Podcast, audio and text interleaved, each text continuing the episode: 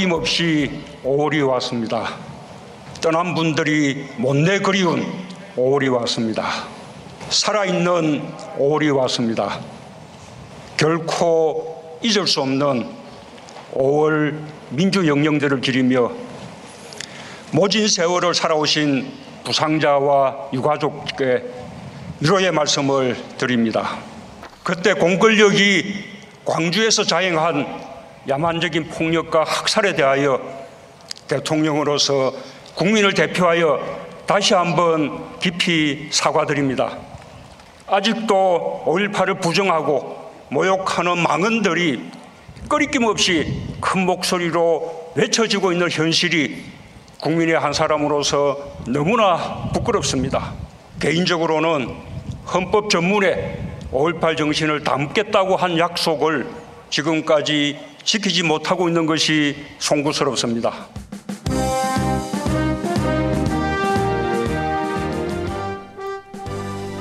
자, 민동기의 시간에 달리는 뉴스 시간입니다. 고발 뉴스 민동기 미디어 전문 기자와 함께하겠습니다. 안녕하세요. 안녕하십니까. 예, 방금 들으셨을 텐데 5.18 광주 민주화운동 기념식에 있었던 문재인 대통령의 기념사 어떠셨습니까?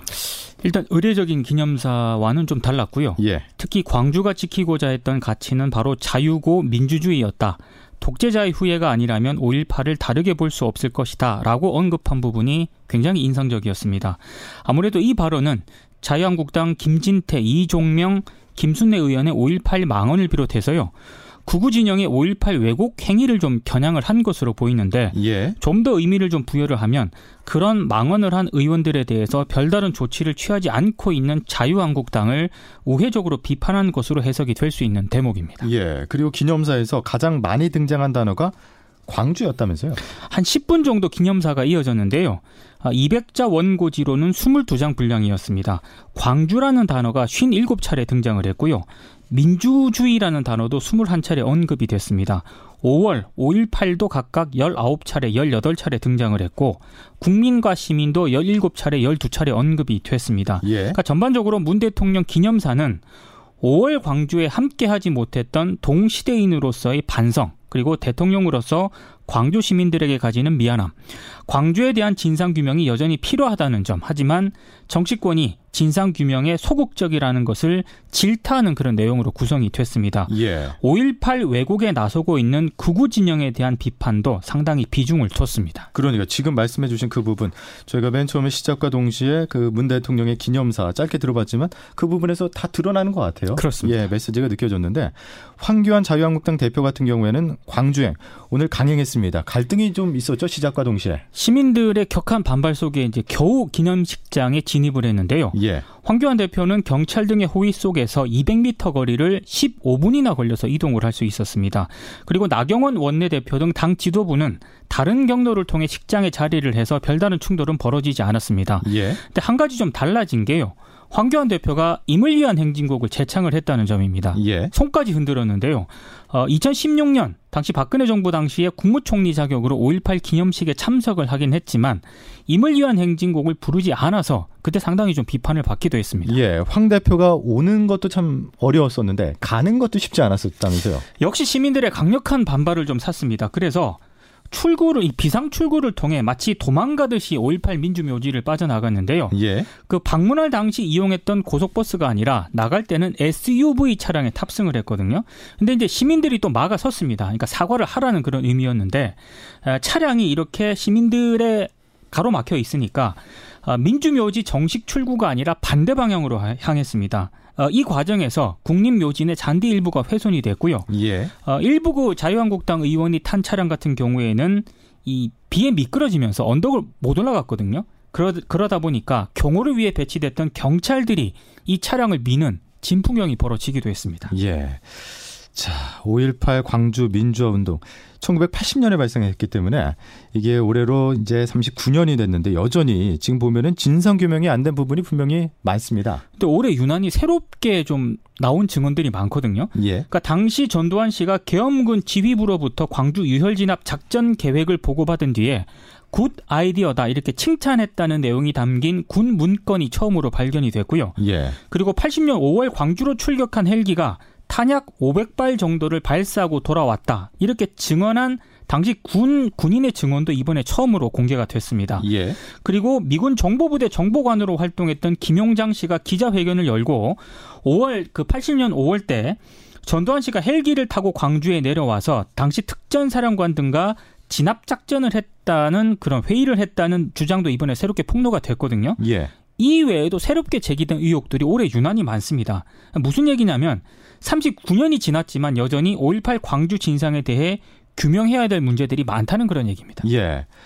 오늘 뭐 유가족들은 여전히 눈물을 흘리면서 그렇습니다. 답답한 심정을 내비쳤는데 결국 이런 문제 어디서 풀어야 될까? 국회가 나서야 될까요? 국회가 풀어야 되는데 어, 관련 법안들이 논의조차 되지 못한 채 방치가 되어 있습니다. 예. 대표적인 법안이 지난 2월 뭐 민주당, 바른미래당, 민주평화당, 정의당 이렇게 여야 4당 소속 의원 166명이 공동으로 발의한 법안이 있거든요. 5.18 민주화 운동 등에 관한 특별법 일부 개정안인데 5.18 민주화 운동을 비방 왜곡하거나 허위 사실을 유포한 사람에 대해서 7년 이하 징역 또는 7천만 원 이하 벌금으로 처벌하는 그런 내용입니다. 예. 근데 현재 법사위에 계류 중입니다. 아 비방 왜곡하면은 징, 그 징역에까지 처해질 수. 있다 이런 예. 특별 법안인데 이외에도 관련 법안들이 많잖아요. 굉장히 많은데요. 5.18 민주화 운동 진상 규명을 위한 특별법 개정안도 발의가 되어 있는데 예. 현재 위원 선임 갈등 때문에 5.18 진상규명조사위원회가 아예 출범조차 못하고 있는 그런 상황입니다. 그리고 행정안전위원회에 계류 중인 법안도 있는데요. 이 법안은 5.18 당시 계엄군에 의해 자행된 성폭행 피해자들을 지원하는 그런 내용을 담고 있습니다. 예. 그리고 5.18 민주화 운동과 관련한 헌정 질서 파괴 범죄 행위자 같은 경우에 사면 복권 여부와 관계없이 국립묘지 안장을 금지하는 그런 내용을 담은 법안도 법사위 문턱을 넘지 못하고 있거든요. 예. 근데 만약에 이 법안이 통과가 되면 전두환 씨는 사후에라도 국립묘지에 묻힐 수가 없게 됩니다. 예. 참 5.18만 관련해도 이렇게 많은 법안들이 있는데 5월 국회는 뭐 현실적으로 이제 열리긴 어렵다고 봐야 되겠죠. 현실적으로 대단히 어려운 상황인 것 같습니다. 예, 알겠습니다. 여기까지 5.18 관련된 사안들 정리해봤고 다음 소식으로요. 한 주에 있었던 주요 소식 중에 경찰의 버닝썬 최종 수사 결과가 이번 주에 발표가 됐었는데 이게 지금 부실 수사 논란이 일고 있네요. 주말 동안에도 계속 논란이 제기가 되고 있는데요. 경찰이 지난 15일에 이 수사 결과를 발표를 했는데 예. 간단히 정리하면 이렇습니다. 가수 승리에게서 성매매 알선, 횡령 등의 혐의를 찾아냈다. 그리고 경찰총장으로 불린 이른바 윤모 총경에 대해서는 김영란법 뇌물수수 혐의를 적용하기 어렵다. 예. 버닝썬 안에서 마약 투약 행위는 있었지만 클럽 측의 조직적 유통은 없었다. 이렇게 이제 정리가 됩니다. 경찰 152명이 투입이 됐고요. 석 달 넘게 매달린 결과인데 예. 어, 이 과정에서 뭐 승리만 하더라도 18번에 걸쳐서 경찰 조사를 받았고 윤모 총경과 관련해서 조사 대상에 오른 인물만 50여 명 정도 됩니다. 예. 근데 이게 지금 민가병 경찰청장이 경찰이 명운을 걸겠다고 공언한 그런 사건 치고는 굉장히 초라한 그런 성적인데요. 예. 승리에 대한 구속영장 기각에다가 경찰 유착 의혹도 줄줄이 무혐의 처분이 되면서 수사 제대로 한 것 맞냐 이런 비난이 빗발치고 있습니다. 예, 그러니까요. 말씀해 주신 대로 승리 씨 같은 경우에는 18번이나 경찰 조사를 받았었고 윤모 총경 같은 경우에는 어 이게 그 법정 한도에 있는 돈을 미치지 못해서 300만 원의 그 정도까지는 받지 않아서 김영란법이나 뇌물수수 혐의는 또 적용이 안 됐잖아요. 그렇습니다. 그렇기 때문에 실제 시민들 경찰 수사 결과를 받아들일 수 없다 이렇게 말을 하고 있습니다. 어제 시민단체들이 서울 경찰청 앞에서 항의 기자회견을 열었거든요. 예, 기자회견문에 이런 내용이 있습니다. 경찰과 성산업의 유착 관계는 혐의가 없고 경찰총장 윤모 총경도 혐의가 없고 승리를 비롯한 클럽 버닝썬 핵심 인물들은 자유롭게 거리를 돌아다니게 됐다. 이렇게 수사 결과를 정면으로 비판을 했는데요. 예, 청와대 국민청원 게시판에도 경찰의 부실 수사를 비판하는 청원이 등장을 했습니다. 제가 지금 찾아보니까 현재까지는 여섯 건 정도인데 예, 더 늘어날 가능성도 있는 것 같습니다. 근데 이 국민청원 가운데에는 경찰 유착 의혹에 대해서 특검 수사를 해야 한다 이런 내용도 있습니다. 예. 그러니까 당분간 경찰 수사에 대한 비판은 이어질 것으로 보이는데요. 당장 내일하고요. 25일만 하더라도 여성 단체들 주도로 버닝썬 게이트 규탄 시위가 열릴 예정입니다. 예. 그러니까 저희만 해도 저 스승의 날을 앞두고 저희가 뭐 캔커피 하나라든지 케이크 한 조각이라도 제자가 선생에게 그 제공했을 시에 네. 법 위반이 될 수 있어서 조심하셔야 된다 이런 말씀을 드렸었는데 네. 윤모총경 같은 경우에는 아무 접촉이 안 됐어요. 이거 어떻게 받아들여야 될지 좀 국민들 입장에서 답답한 상황일 수도 있을 것 같은데 지금 검경 수사권 조정 문제가 불거진 상황에서 경찰 입장에서 좀 당황스럽겠습니다. 이번 수사 결과에 대해서 워낙 비난 여론이 높다 보니까 경찰이 여론의 추이를 좀 살피고 있는 그런 상황입니다. 그래서 버닝썬 스캔들 이후에도 수사를 더 이어가겠다는 그런 방침을 밝히긴 했습니다만 예. 여론이 좋지는 않습니다. 사실 버닝썬 사태는요.